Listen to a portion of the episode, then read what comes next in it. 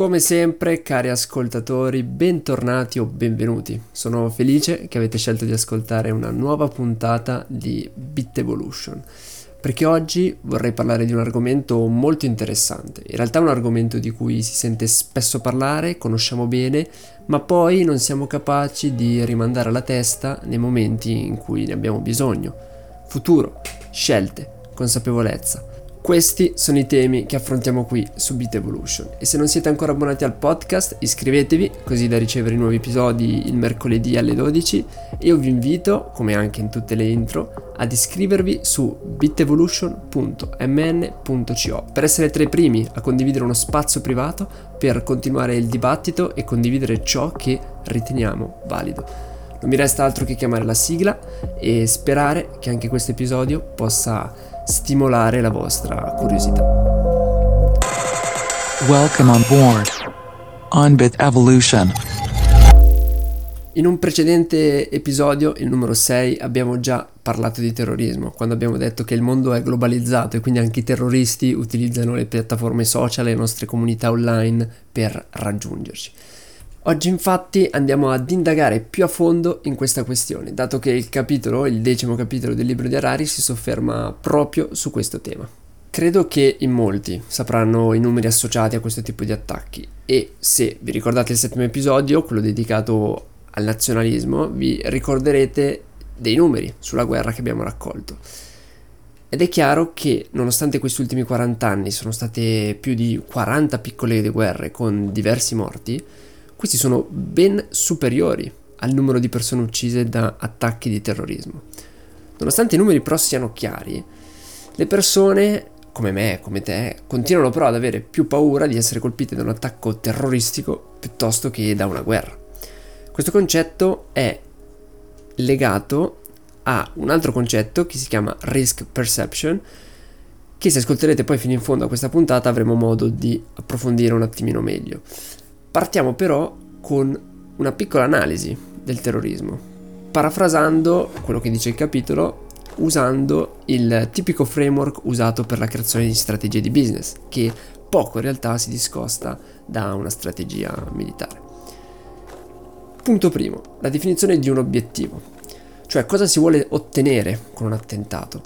La risposta in generale possiamo dire che l'obiettivo sia quello di sovvertire la situazione politica di un paese, quindi fare perdere il controllo a chi ne ha il potere per riuscire a prendere questo potere tutto per sé. Ora facciamo un'analisi della situazione. Quindi che possibilità esistono? Che cosa noi siamo in grado di fare?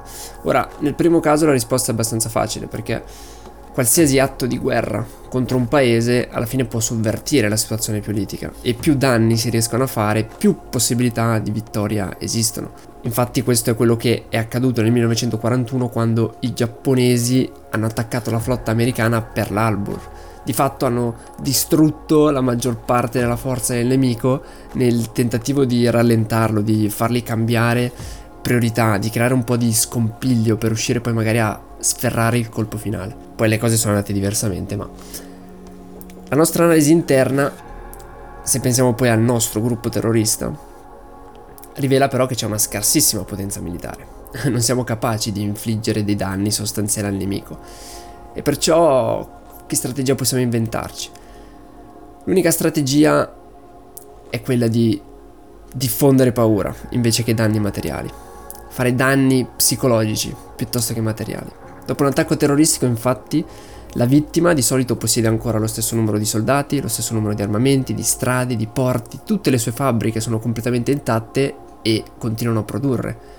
Quello che viene perturbato però è l'emotività, è la confusione, cosa che potrebbe chiaramente scatenare delle reazioni molto violente in cui noi, gruppo terrorista, possiamo benissimo sfruttare.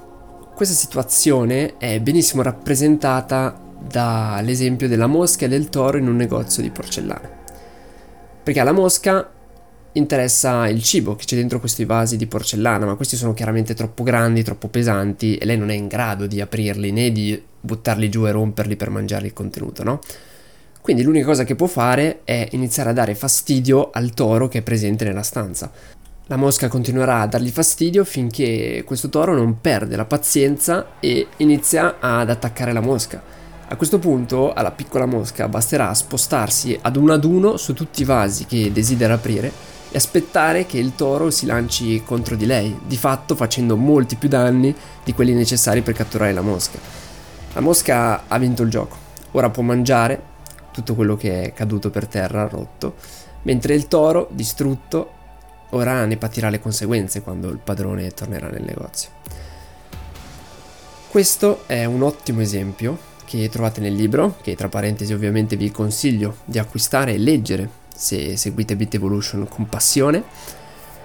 Ma in ogni caso è chiaro che la piccola mosca sono i terroristi, il toro sono le grandi nazioni occidentali ed i vasi sono le piccole nazioni fragili ma con un incredibile potenziale all'interno. I terroristi come la mosca non hanno nulla da perdere, è impossibile vincere Perciò meglio fare un, all-in come nel poker, infondendo un po' di paura e sperando che al prossimo turno le carte siano migliori. Ma il, il problema è perché il toro prende paura, si arrabbia e reagisce così violentemente. Per chiarire questo punto dobbiamo tornare indietro, tornare nella storia nel Medioevo, che per chi ha visto Games of Thrones diciamo che possiamo immaginarlo un po' così, come lo vediamo nella serie tv. Pensate che in un mondo come quello di Games of Thrones, dove la violenza è esercitata da chiunque, da ognuno, in ogni istante, dove tutti hanno la possibilità di vendicarsi violentemente sulle altre persone, in un mondo così, un attacco come quello a Charlie Hebdo a Parigi avrebbe una grande rilevanza? Assolutamente no, sarebbe la, la normalità praticamente. E quindi per fare paura all'inizio del secolo scorso era necessario avere dei grandi eserciti, distruggere villaggi, stuprare le donne, uccidere i bambini, conquistare almeno una fortezza. Altrimenti non si era nessuno, si era una persona normale. Oggi invece la situazione è chiaramente diversa. Oggi sappiamo bene che lo Stato è l'unico ad avere il monopolio della violenza. All'interno dei confini di uno Stato moderno la violenza non è tollerata, se non disposta dal presidente o da chi ne ha diritto, dalla polizia. In questo regno, quindi chiamiamolo tra virgolette di pace, è chiaro che un'azione violenta, che porta alla morte di un numero comunque relativamente basso di persone, comunque ha un impatto enorme sulle nostre emozioni e permette a questi piccoli gruppi di occupare un così grosso spazio nella nostra testa. Lo Stato quindi poi si sente in dovere di punire chi non ha rispettato le proprie condizioni, le proprie regole e la reazione deve soddisfare il proprio pubblico, deve soddisfare nostra, il nostro stare male. Quindi più scenografica, più estesa sarà, più sarà apprezzata da, dalla popolazione. La storia infatti ci insegna che più è spropositata una reazione, più si creano dei danni che sono irreversibili e più in realtà si tolgono risorse ad altri problemi più rilevanti. Perché immaginate a quanto sarebbe oggi il mondo diverso se i miliardi di dollari che sono stati investiti dagli Stati Uniti per dare la caccia ad Al-Qaeda fossero invece stati investiti per la riduzione di produzione di CO2 oppure investiti nella ricerca spaziale per andare su Marte. Magari oggi saremmo su Marte se non ci fosse stato l'11 settembre. In ogni caso, quello che magari ci viene da dire è che bisognerebbe comunque fare qualcosa perché è probabile, c'è comunque una possibilità che gruppi terroristici entrino comunque in possesso di strumenti sempre più potenti come testate nucleari oppure armi biologiche o semplicemente potenza di calcolo. Ma tutto questo comunque non giustifica una risposta violenta, perché è impossibile prepararsi ad ogni tipo di evenienza e quindi è molto meglio, è molto più utile concentrarsi su problemi che sono più rilevanti quando si è tolto il nostro bias emozionale che abbiamo già visto qui su Bit Evolution quanto possa essere assolutamente controproducente nelle nostre scelte.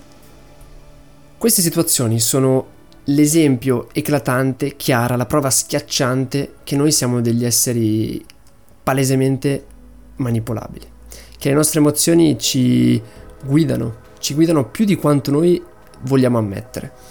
E oggi magari ci sono i terroristi che riescono a occupare un grosso spazio della nostra testa con pochissime azioni e pochissima forza, ma nel futuro potrebbero esserci degli algoritmi che fanno questo, che giocano con le nostre emozioni, come i terroristi oggi giocano con le nostre emozioni per scatenare delle reazioni, gli algoritmi possono e potranno fare lo stesso, giocare con le nostre emozioni per venderci un'ideologia, per venderci un politico, per venderci un oggetto.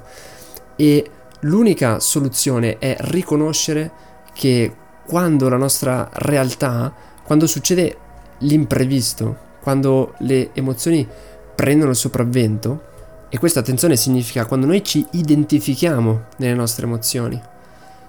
È una parola difficile, un concetto magari un po' difficile, però l'idea è proprio questa. Noi le emozioni non possiamo ucciderle, non dobbiamo ucciderle, ma dobbiamo evitare di identificarci in loro. Perché credo che ormai sia chiaro con questi esempi, con questo discorso di oggi, che noi non le controlliamo le nostre emozioni e che esse vengono soprattutto scatenate quando la nostra realtà immaginaria fa fatica a dare una spiegazione, un senso a quello che si ritrova ad affrontare. Torniamo al terrorismo.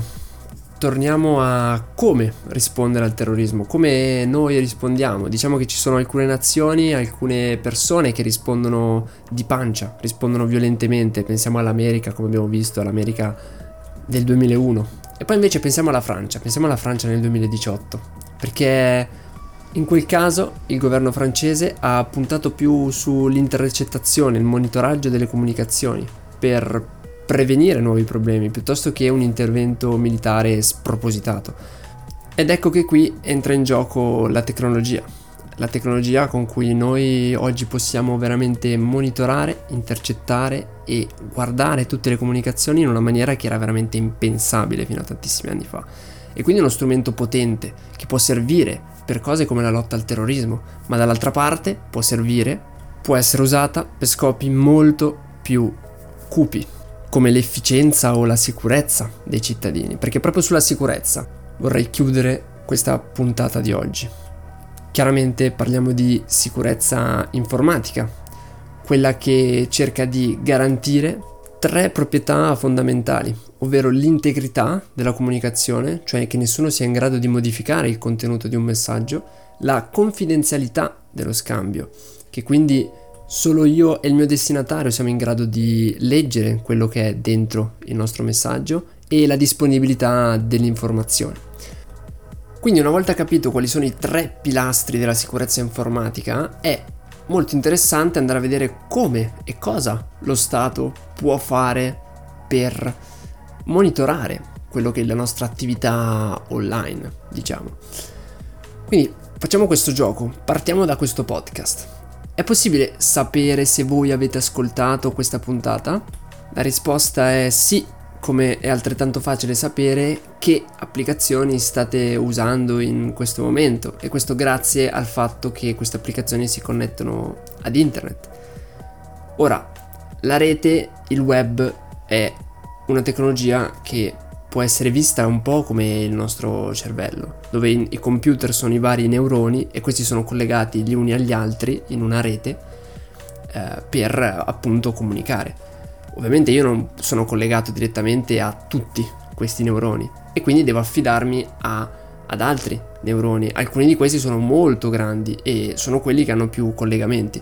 Questi grossi computer ovviamente sono quelli in mano a grosse società di telecomunicazioni che hanno chiaramente dei contratti con l'intelligence governativa. Praticamente parlare su internet è come giocare al telefono senza fili, dove l'inf- la, l'informazione passa da una persona all'altra fino ad raggiungere il destinatario, con il fatto che alcune delle persone in mezzo potrebbero essere delle, delle spie, qualcuno che è interessato a conoscere la comunicazione. Ora, in una situazione del genere, la sicurezza informatica ci garantisce semplicemente che le nostre richieste siano confidenziali, quindi che il contenuto non potrà essere mai conosciuto dal, dal, dalla nostra spia. L'argomento chiaramente è immenso e si potrebbe dirne di ogni, su ogni situazione, su tantissime cose, ma noi lo teniamo piccolo, semplicemente cerchiamo di essere consapevoli del fatto che sì, su internet eh, è possibile monitorarci, non è possibile sapere che informazioni ci stiamo scambiando, ma tutto il resto, tutto il contesto, quello è chiaramente a disposizione di chiunque. L'episodio quindi termina qui e spero che vi possa lasciare la consapevolezza che la paura e il rischio che percepiamo di fronte al futuro è frutto di bias emotivi e di molte altre variabili. Quindi pensateci la prossima volta che vi troverete di fronte a delle pagine di giornale completamente allarmistiche. Un saluto da Bit Evolution e spero di risentirvi al prossimo episodio.